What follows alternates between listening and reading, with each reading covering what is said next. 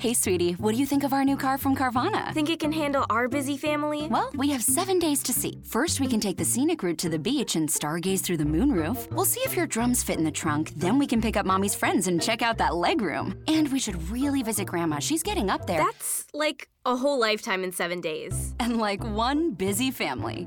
With our seven day money back guarantee, you can confidently shop for cars 100% online. Visit Carvana.com for all terms and conditions. We'll drive you happy at Carvana. Possiamo aggiungere che l'osmosi fra Roma e i barbari non significa soltanto l'immagine che noi abbiamo in mente per l'epoca delle invasioni, e cioè un impero chiuso nei suoi confini e fuori i barbari. È più complicato di così.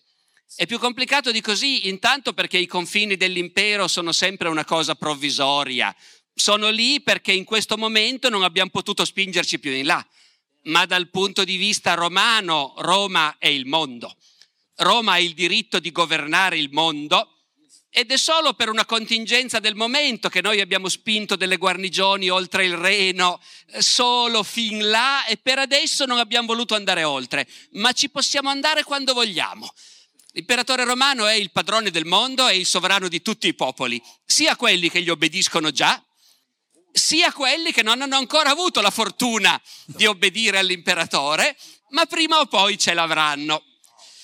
E allora, allora i barbari ci sono anche dentro, naturalmente, perché quando Roma conquista dei territori e in genere non riesce a uccidere tutti gli abitanti, anche se qualche volta ci vanno vicini, questi territori sono pieni di abitanti barbari che sono stati assoggettati ed è con loro innanzitutto che comincia il processo di conversione, di civilizzazione. È un processo che comincia con i capi, con i notabili, quelli che invece di continuare a ribellarsi accettano la situazione e capiscono che conviene mettersi con il potere romano anziché sognare sempre un'impossibile rivolta. Allora per quelli ci sono la cittadinanza, i gradi militari, le pensioni, gli onori, i soggiorni a Roma, i figli educati a Roma. E le stesse cose si possono fare anche con capi che stanno per il momento fuori dall'impero. Non importa, l'impero romano è una rete di rapporti, per cui tutti quelli che contano nel mondo barbarico si cerca di conquistarli. Li assumi come mercenari. E i barbari del nord, i germani, i goti, che sono bravi a fare la guerra, forniscono ottimi mercenari. Per cui i goti, prima di entrare da invasori nell'impero romano, per secoli forniscono mercenari e i loro capi guadagnano belle monete d'oro in cambio dei giovanotti che forniscono all'esercito imperiale. E se invece sei su un'altra frontiera, supponiamo quella del deserto arabico, e allora lì, lì hai bisogno che le tribù arabe del deserto anziché attaccare le carovane dei mercanti, garantiscano protezione alle carovane dei mercanti. E allora anche lì ti metti d'accordo. E questi capi arabi del deserto sono ben contenti di essere pagati da Roma e di imparare magari anche un po' di greco o di latino e di cominciare a considerarsi da un lato dei capi del loro popolo, ma dall'altro dei notabili che possono anche dialogare con l'impero romano nella città di Palmira, nel deserto, che abbiamo sentito menzionare spesso negli ultimi anni per via delle devastazioni dell'ISIS. Lì a un certo punto emerge un capo arabo, che però noi conosciamo tramite le fonti latine e tramite il nome latino. Si può ricostruire che si chiamava Wahab Allah, qualcosa come la grazia della dea Allah. Eh, ma naturalmente i latini lo chiamano Marcus Waballatus. Eh, e così tutti, tutti questi capi diventano per metà romani, anche Arminio che veniva citato prima, Arminio il teutone puro e duro che combatte la battaglia di Teutoburgo contro i romani per liberare la Germania dai romani. Se uno interpreta Tacito, probabilmente Arminio si chiamava Caio Giulio Arminio eh, ed era cittadino romano, cavaliere romano, comandante di un reggimento dell'esercito romano. Poi la politica lo ha portato a buttarsi dall'altra parte. Ma Arminio è l'eccezione. La regola sono i capi che sono ben contenti di diventare romani e di fabbricarsi le ville con le fontane, con i mosaici. come sono state trovate dai nostri colleghi archeologi in Alamannia, per esempio, fuori dai confini dell'impero. Però lì il capo che ha fatto un po' di soldi fa venire maestranze romane e fa fare la villa come se fosse un senatore romano di provincia. Io mi riallaccerei uh, allo spunto che era contenuto nella prima parte della domanda, e cioè chi scrive la storia. Scusate, mi sono allergico ai barbari, evidentemente. um, noi spesso ci sentiamo dire, ancora oggi noi storici ci sentiamo dire, eh ma la storia la scrivono i vincitori. Oggi è una cosa completamente falsa. Oggi la storia in tutti i paesi occidentali si scrive con la più totale libertà e tutti possono scrivere la storia dal punto di vista che vogliono. Anzi, gli sconfitti in genere sono più petulanti dei vincitori nello scrivere la storia. Per il mondo antico qualcosa di vero c'è. La storia delle guerre galliche l'ha scritta Giulio Cesare. Io scommetto che se avessimo la storia delle guerre galliche scritta da Vercingetorige, impareremmo delle cose un po' diverse. Dopodiché è molto interessante vedere come dopo le invasioni barbariche e la nascita dei regni governati dai vari popoli barbari, come viene scritta la storia. Intanto viene scritta nella lingua degli sconfitti, in latino, perché l'unica cultura scritta disponibile è quella. E viene scritta questa storia, specialmente all'inizio, con l'ansia di dire noi, i barbari, che abbiamo vinto, mm, abbiamo anche noi una storia, cioè c'è un complesso di inferiorità spaventoso nei confronti del mondo romano e della cultura romana. Per cui nel regno goto in Italia, per esempio, io arrossisco un po' a parlare di goti qui in presenza di Peter Heather, che è l'uomo al mondo che ne sa di più sui goti in assoluto, però nel regno goto in Italia a un certo punto un intellettuale romano, Cassiodoro, viene assoldato dai re goti per scrivere la storia dei Goti in latino e lui scrive questa storia dei Goti che poi il re fa recitare in Senato a Roma, perché c'è ancora il Senato romano naturalmente sotto i re Goti, e Cassiodoro viene elogiato dal re perché ha scritto una storia che dimostra, come dire, che anche i Goti fanno parte della storia. Eh, di quale storia? Della storia romana perché l'unica storia immaginabile è la storia romana ed è importante dimostrare che dentro la storia romana ci siamo anche noi goti. Poi passerà il tempo, con le generazioni la memoria dell'impero romano e delle invasioni si va perdendo. Anche i popoli si fondono. Nella Gallia conquistata dai Franchi, a un certo punto nel nord non c'è più nessuno che si ricorda che i suoi antenati erano romani. A un certo punto vivi nel regno franco, il re è il re dei franchi e tutti quelli che vivono lì a un certo punto si considerano franchi. È quel fenomeno che i colleghi che studiano queste cose chiamano etnogenesi, le trasformazioni, le nascite e le morti dei popoli. Chiunque abiti nella Gallia del Nord è un franco. Noi sappiamo che la maggior parte di loro erano discendenti dei Galli di Asterix e, e dei Romani, ma loro credevano di essere tutti franchi. E allora quando nella Gallia Franca si scrive la storia, ci sarà un cronista che dice, vabbè, intanto dice, non crediate che noi franchi non abbiamo anche noi la nostra storia, eh? Perché certo che sappiamo tutti che i romani vengono da Troia perché il principe troiano Enea fuggì da Troia, ma sappiate che ci fu anche un altro principe che fuggì da Troia e si chiamava Francone. E da lì siamo venuti fuori noi. Dopodiché il cronista Franco dice, a quanto pare qui in Gallia una volta c'erano i romani. Non sappiamo mica che fine hanno fatto. Si vede che i nostri antenati sono venuti, li hanno scacciati via o li hanno uccisi tutti. Non sappiamo neanche che lingua parlavano, dice il cronista, che scrive in latino. Ecco, immaginate la frattura culturale che si è creata e la perdita di memoria che si è creata, ecco, perché è lungo questo periodo, molto, molto, molto lungo. I motivi più semplici quando sono confermati sono quelli da cui effettivamente dipendono poi gli avvenimenti. Poi naturalmente si può complicare il quadro. Eh, c'era forse una differenza di struttura sociale tra il le province occidentali e quelle orientali, parlando all'ingrosso, e cioè la sensazione è che in Occidente ci sia un'aristocrazia più ricca, molto ricca che molta, molta terra è in mano a grandissimi proprietari terrieri che hanno migliaia di coloni e e le tasse le pagano finché devono pagarle, però insomma eh, è un po' più difficile farle pagare a loro. Mentre la sensazione è che in molte province dell'Oriente, la meglio conosciuta è l'Egitto, che è ben documentato per via dei papiri, ci sono ancora in quest'epoca i papiri, non solo al tempo dell'antico Egitto, eh, la sensazione è che nelle province d'Oriente fosse più solido un tessuto di comunità contadine, dove non tutto era in mano, capita, ai grandissimi latifondisti ma c'erano comunità contadine che avevano una, la terra, la lavoravano e che era più facile spremere per fargli pagare le tasse, a patto naturalmente però di proteggerle, cioè i contadini non dovevano morire di fame, bisognava che potessero campare.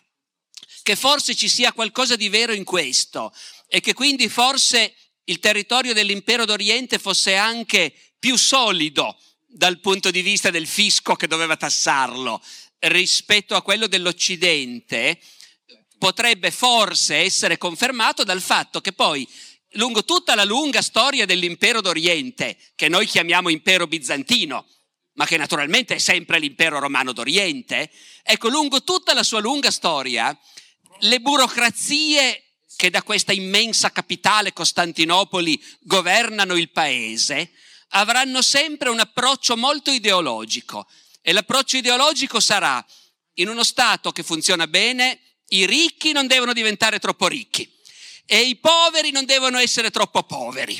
Eh, anzi, lo Stato i ricchi li deve punire se esagerano, eh, mentre invece i poveri li deve proteggere. Non sono io che lo dico, ben inteso, sono i burocrati bizantini attraverso secoli e secoli di esperienza di governo. Dopodiché l'altra cosa che forse può essere interessante dire scherzando su questi argomenti, è che cadendo l'impero d'Occidente nel 476 ci ha dato un punto di riferimento chiaro. È finito l'impero romano. Noi storici aggiungiamo sempre, attenzione, quello d'Occidente, ma nella vulgata di solito si dice, va bene, è finito l'impero romano. In Oriente non è finito. C'è stata una continuità istituzionale fino a fino a quando il sultano Maometto II, il conquistatore, nel 1453 conquista Costantinopoli. Fino a quel momento l'impero è sempre lui e l'imperatore è sempre l'imperatore dei romani, in greco, Basileus ton Romaion, perché lui parla greco naturalmente. Allora uno dice, va bene, è sopravvissuto fino ad allora, mille anni.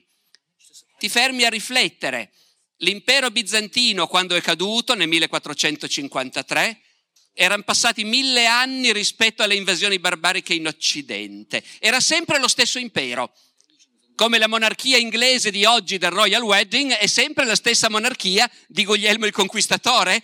Sono passati mille anni, allora ti viene da dire conta così tanto la continuità istituzionale. Forse è più importante il fatto che il mondo cambia intanto. Non era più lo stesso impero però un po' sì. E a quel punto, sto scherzando come vedete, ma sono scherzi che fra noi colleghi si fanno spesso. A quel punto uno dice, ma è poi caduto nel 1453? No, è solo venuto un altro imperatore. Il sultano Maometto II ha immediatamente provveduto ad aggiungere un titolo. Lui era già il sultano, lo scià, il, il protettore dei luoghi sacri, il califfo. È diventato anche Kaiser Irum, Cesare di Roma. E ufficialmente i sultani ottomani hanno continuato a dire ai loro sudditi, noi siamo gli imperatori romani. Sediamo qui a Costantinopoli, capitale dell'impero, che altra prova vorreste? Di questo, mentre da un'altra parte un'altra potenza imperiale, quella russa, che rivendica a sua volta l'eredità di Costantinopoli e quindi di Roma, per cui Mosca è la terza Roma e come disse Ivan il Terribile, è una battuta che si, se andate a rivedere il film di Eisenstein, Ivan il Terribile, c'è questa battuta, a un certo punto lo zar lo dichiara, due Rome sono cadute, ma la terza, Mosca, sta e una quarta non ci sarà. In altre parole, Mosca è la terza Roma, il che vuol dire che io a volte incontro colleghi studiosi di storia bizantina che mi dicono, scherzando, l'impero romano è caduto nel 1989. Thank you. E Putin ribadirebbe che è ancora in piedi probabilmente. Notate che la domanda verteva soprattutto sull'idea del mondo antico pagano, politeista e quindi l'approccio dei romani, mentre nella risposta a noi viene naturale parlare di un impero romano cristiano. Eh, questa è una cosa che non va dimenticata e bisogna avere chiara la cronologia però quando ne parliamo. Le, Roma per secoli è a contatto con i barbari, non tanto perché subisca invasioni barbariche, quanto perché sono i romani che invadono il paese dei barbari, anche questo è meglio non dimenticarlo. Per secoli e secoli i romani hanno invaso, conquistato, annesso i paesi dei barbari. Poi a un certo punto il processo comincia ad andare nel senso opposto. E tutto questo per secoli è avvenuto in un mondo antico dove il modo normale di essere religiosi, era di dare per scontato che esiste un'infinità di esseri divini. Certo, ogni luogo ha i suoi, ogni paese, ogni popolo, ogni città, ogni foresta, ogni lago, ogni fiume ha i suoi dei, ogni mestiere ha i suoi dei, ogni malattia ha il Dio che la guarisce. Noi conosciamo i nostri dei, non conosciamo quelli degli altri, ma non è che ci preoccupiamo di negarli. Certo che esistono anche quelli degli altri. Ecco perché nel mondo del politeismo è difficile che ci siano conflitti religiosi. Semmai può succedere che conquistando una città radi al suolo anche il loro tempio e insulti il loro Dio, ma è più facile che anziché insultarlo te lo porti a casa tua in modo che d'ora in poi protegga te, perché comunque esistono tutti gli dei. E di conseguenza in quel mondo multietnico, multiculturale, multireligioso che è l'impero romano, ci sono un'infinità di dei diversi compresenti a Roma, che è la Londra e la New York dell'epoca dove tutto il mondo confluisce. A Roma ci sono culti di dei germanici, di dei celtici, di dei arabi, di dei africani e non c'è nessun problema. L'importante è che tutti rispettino anche gli dei dei romani, Giove e così via, perché guai, non devi offenderli, ecco. Dopo hai i tuoi dei del tuo paese e sei liberissimo di essere fedele anche a loro. Ma quando il flusso appunto dei movimenti si sposta nell'altro senso e non sono più i romani che vanno a invadere i paesi dei barbari, ma sono i barbari che si spostano verso il mondo romano, e beh, quel mondo romano è già diventato cristiano. È cristiano appunto in modi diversi e conflittuali, non in modo unitario, però è cristiano ci sono ancora elite di intellettuali pagani, pochi, nessuno gli dà fastidio, ma ce n'è pochi. Il grosso del paese è cristiano, inquadrato da un clero cristiano, con i suoi vescovi, i suoi sacerdoti, le sue chiese, le sue cattedrali, i suoi monasteri. È in un mondo cristiano che arrivano i barbari. E allora lì quello che colpisce è appunto che nel nord, i barbari che vengono dal nord e che invadono l'impero d'Occidente, in parte sono già cristiani prima ancora di arrivare, perché i missionari sono andati anche da loro e il cristianesimo non si ferma ai confini dell'impero, esce.